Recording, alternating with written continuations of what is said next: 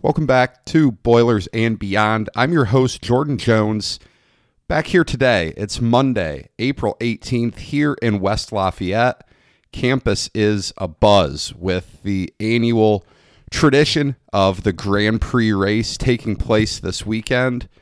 Though football and basketball seasons are far away, we still have a few pieces of news to touch on, in addition to celebrating Purdue volleyball with some big wins recently.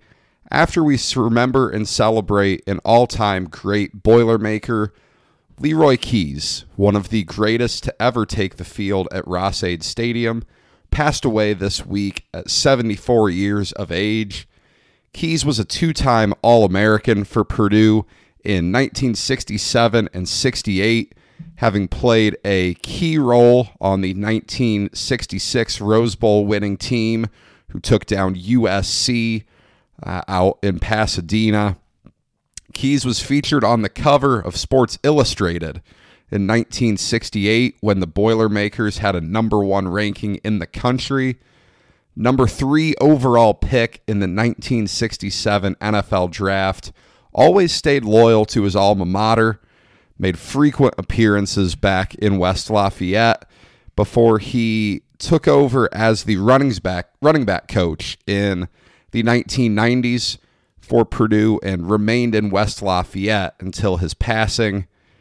I'm not really the right person to make a lot of comments about Leroy Keyes. I am far too young to really appreciate who he was as a player. Obviously, I never met Leroy, uh, but you know, it's a tremendous story. Leroy comes from the South to Purdue, where he was able to play because the Southern schools weren't willing to let him play on their team due to his race. And he comes to Purdue and excels right away, uh, automatically getting big playing time on that Rose Bowl team when he played a little bit of offense and defense. And, you know, then a two time All American. Believe he's the highest pick in Purdue history in the NFL draft. I mean, it's very impressive stuff. Uh, easily a top five player in the history of Purdue football. And you could make a very good argument for him at number one. Leroy was a tremendous representative of Purdue. The Boilermaker family will miss him dearly. Rest in peace, Leroy. Now, into some more positive and much happier news. Purdue working on filling those two vacant assistant coaching spots they have on staff right now. One of those has been filled. Paul Lusk, uh, former Purdue assistant under Matt Painter from 2005 to 2011, will come back and fill the role which Steve Lutz occupied for the last four years. You'll remember Lutz is off to Texas A&M Corpus Christi, where he will be the head coach. Uh, but you know, Lusk comes back somewhere he's very familiar with. He played a key role landing the baby boilers and developing them into one of the nation's top teams. He then took the head coaching job at Missouri State to replace Cuonzo Martin when Martin took off from there to go to Tennessee. Lusk was up and down at Missouri State as a head coach. After 2018, moved on to be an assistant at Creighton. Now he's back at Purdue. This is a very safe hire. This is one where Lusk should fit in right away with very little adjustment period. Him and Matt Painter work very well together. Lusk was also on Painter's staff the one year he spent as the head coach uh, at Southern Illinois before coming to Purdue. So, you know, this isn't a surprise. The focus now turns to that final assistant spot to replace Micah Shrewsberry. Not a lot of noise coming from that. Um, no news really to speak of, but it doesn't seem that Purdue's in any too big of a rush to fill it. Could they go the NBA route the way they did with Shrewsberry and get a coach from the NBA to come to the college ranks? Sure, absolutely. Could they stick with a college coach? I think that's probably more likely. but I don't have a great list of potential candidates. We'll see what happens there. It is a fairly important hire, especially if you assume this coach will take uh, Shrewsberry's role with the offense. You know, this is a team next year that should have quite a bit of offensive firepower. It'll be up to Purdue to make sure the offense is ready to roll come November. But we'll see what goes on there. Purdue will also have to replace both the graduate assistants for next year. Uh, Grady Eifert and PJ Thompson both have had their two years come and go. So, two more coaching roles, certainly nowhere near as important as the others, but two other jobs that Purdue will have to fill.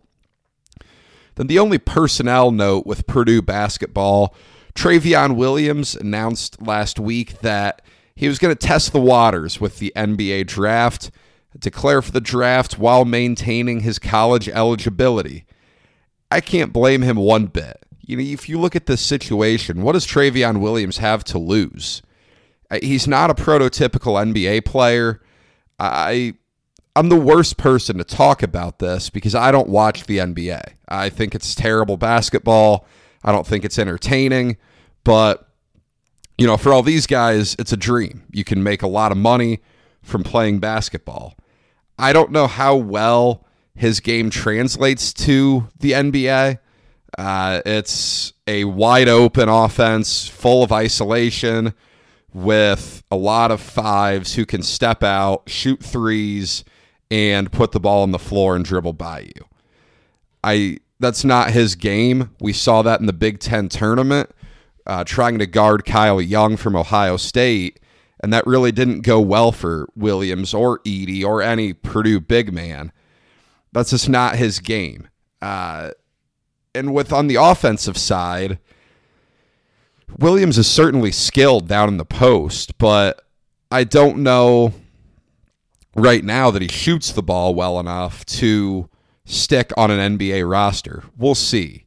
Um, but he has one year left at Purdue. He might as well identify an area or two to really develop to try to get himself in that draft position and that conversation after his senior season. I'd be absolutely shocked if he decides to stay in the draft this year. I've checked out a few draft boards just to make sure that I was thinking correctly, and you don't really see him on any draft boards with, you know, the guys in a mock draft or even guys in that first group off. And the one thing to remember about the NBA, not a lot of players get drafted. There was only 60 picks in that draft. Two rounds, 30 teams, no compensatory picks, nothing like that like the NFL or baseball. So with 60 picks, you've got 75 Power 6 programs. That doesn't include Gonzaga or some of the mid-major guys, you know, a Kawhi Leonard, a Paul George, a Gordon Hayward. It's tough to get drafted. You have international guys coming over to the league, a Luka Doncic, a Giannis Antetokounmpo. You know, it's really hard to get drafted, and it's even harder to stick around the league once you're there. We've seen that with a lot of Purdue guys who, you know, get the opportunity and it just doesn't stick around well.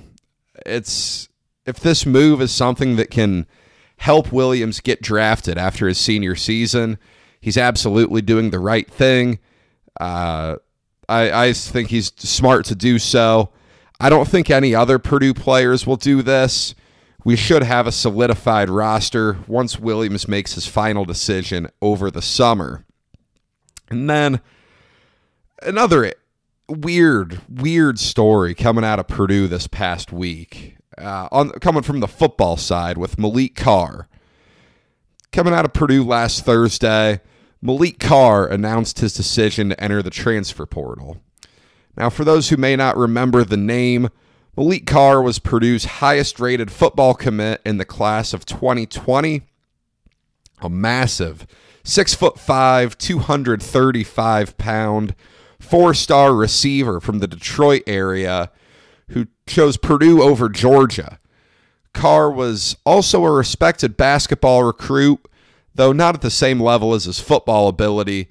had a lot of mid major offers, coming a lot from MAC schools. And when he committed to Purdue, it did sound like he was looking to play both football and basketball, and that that could be a realistic possibility at Purdue. Saw some slight action for the football team in the fall, but he injured his back in the season opener versus Iowa. Limited thereafter. I do remember a reception of Carr's uh, downfield for 10, 15 yards in that Iowa game. But, you know, small year for him. The COVID year didn't help. A back injury really hurts. Seemed very primed to have a much better redshirt freshman season, although nothing was going to come easy. I mean, that's that Purdue wide receiver group is very loaded. On the outside alone, you know, you have David Bell, Milton Wright, Colin Sullivan, Abdur-Rahman Yaseen, Preston Terrell, uh, Corey Taylor. You have a lot of names out there. Basketball obviously didn't end up happening for Carr in his freshman season for a lot of reasons that really make a lot of sense.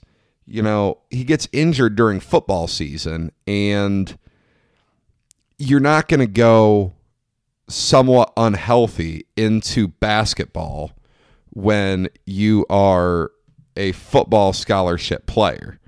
That's just not going to work. And with the COVID restrictions, basketball wasn't a normal season either. You know, football wasn't scheduled to finish up until mid December. Basketball was already going. Very strict protocols of people coming in and out and being around the team. So, you know, that was all a difficult spot for him to walk into.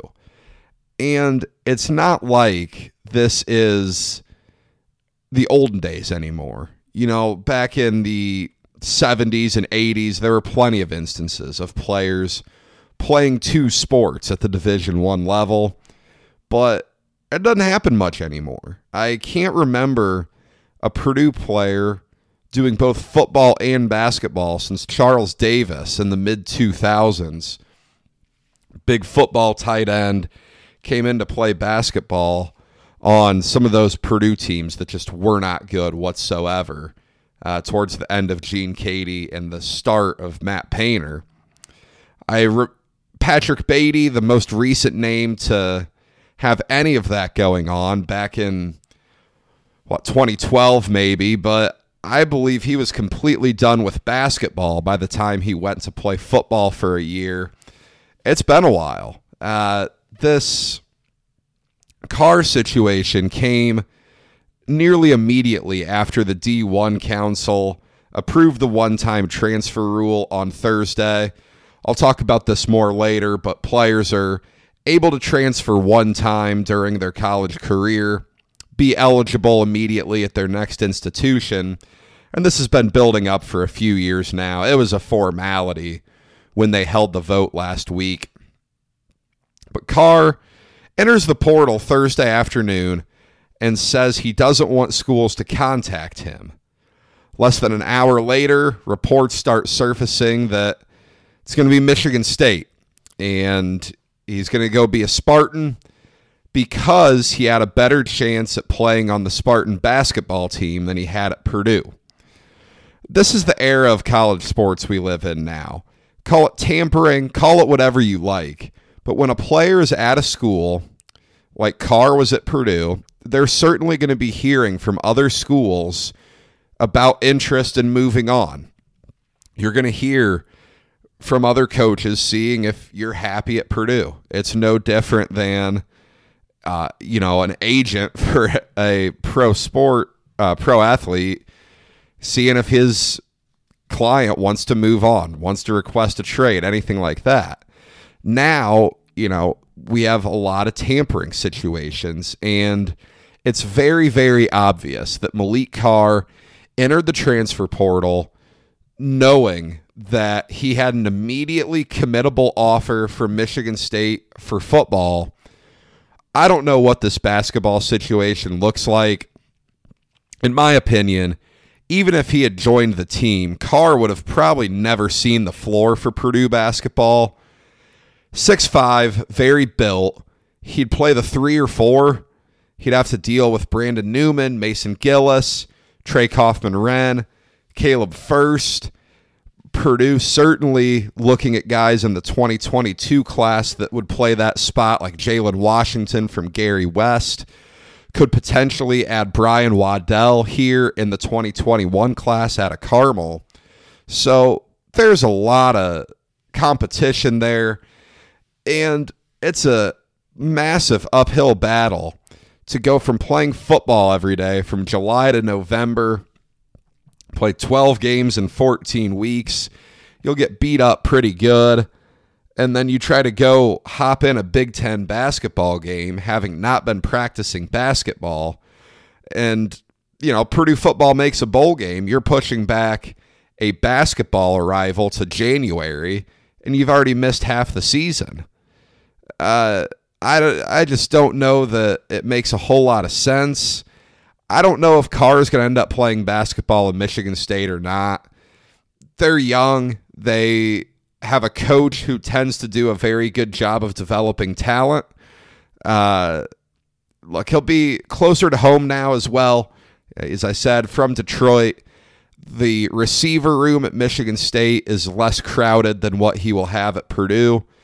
I can't say this move completely shocks me, but it's the first time with these new transfer rules that I've just really kind of been fascinated by a situation surrounding a decision to transfer.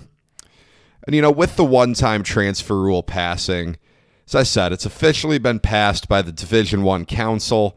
Any D1 athlete can now transfer one time during their college career and have no requirement to sit out.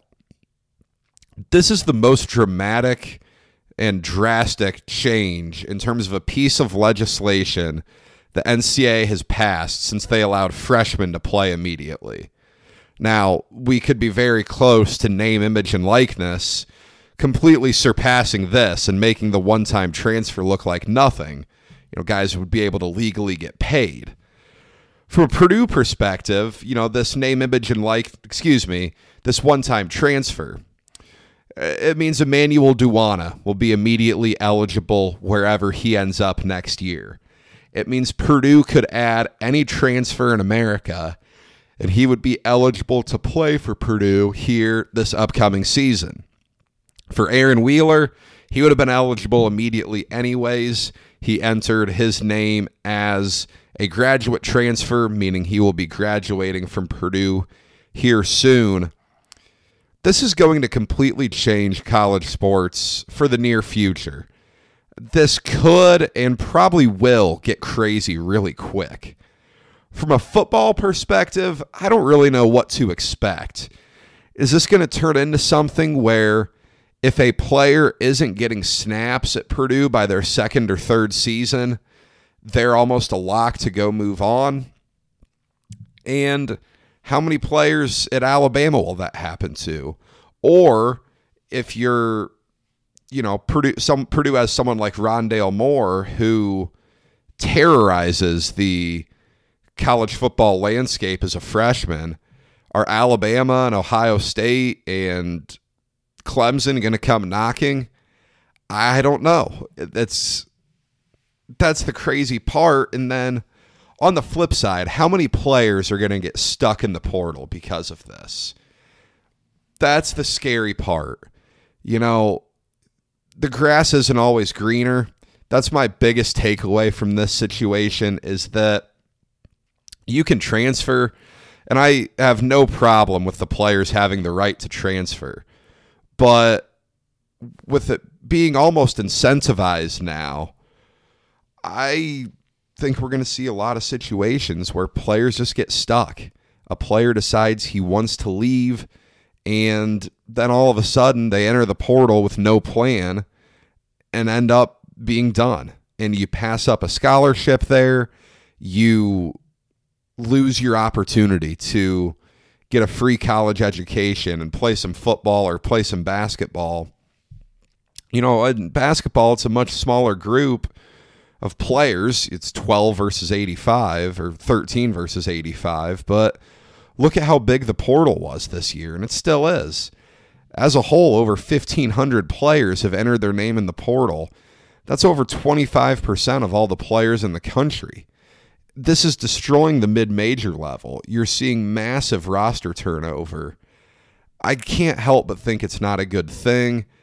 Maybe I'm wrong. Maybe I am overestimating that this will hurt the quality of play and that this will really hurt the casual fans' interest in college sports.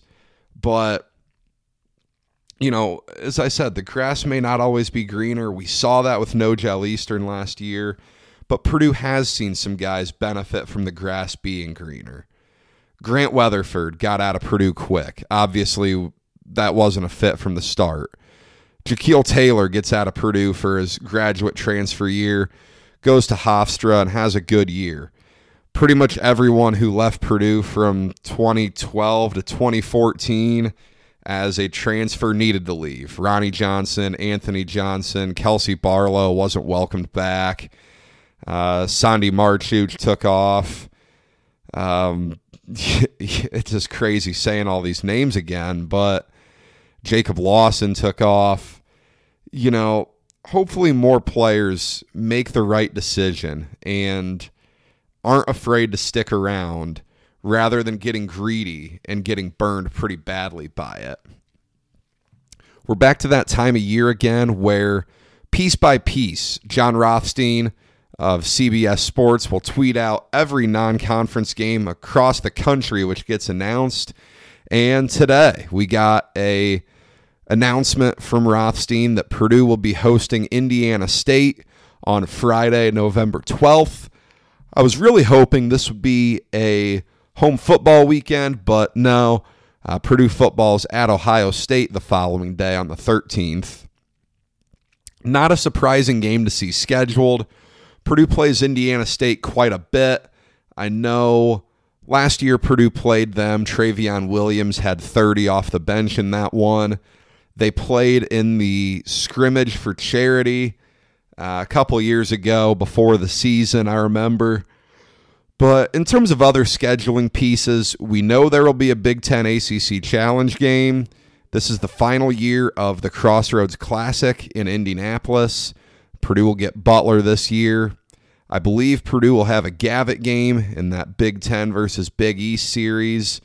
And Purdue is also in the MTE at Mohegan Sun I don't know that I've seen the date. I think that's November with Villanova, Tennessee, and North Carolina. That's a loaded field, especially with Collin Gillespie coming back to Villanova. Should be a formidable non conference schedule for Purdue. I'll keep bringing you the scheduling updates as they come in, but normally it's not going to be finalized till late summer at the earliest be 20 Big Ten games, I believe 11 non conference. Eventually, it'll all be available and we'll get it all sorted out. Then to close, fantastic stuff from Coach Dave Shondell and company on the volleyball court. Purdue reaching the regional finals. That's the Elite Eight for the first time since 2013 defeated High Point and Oregon in the process. Oregon, the 10 overall team in the country.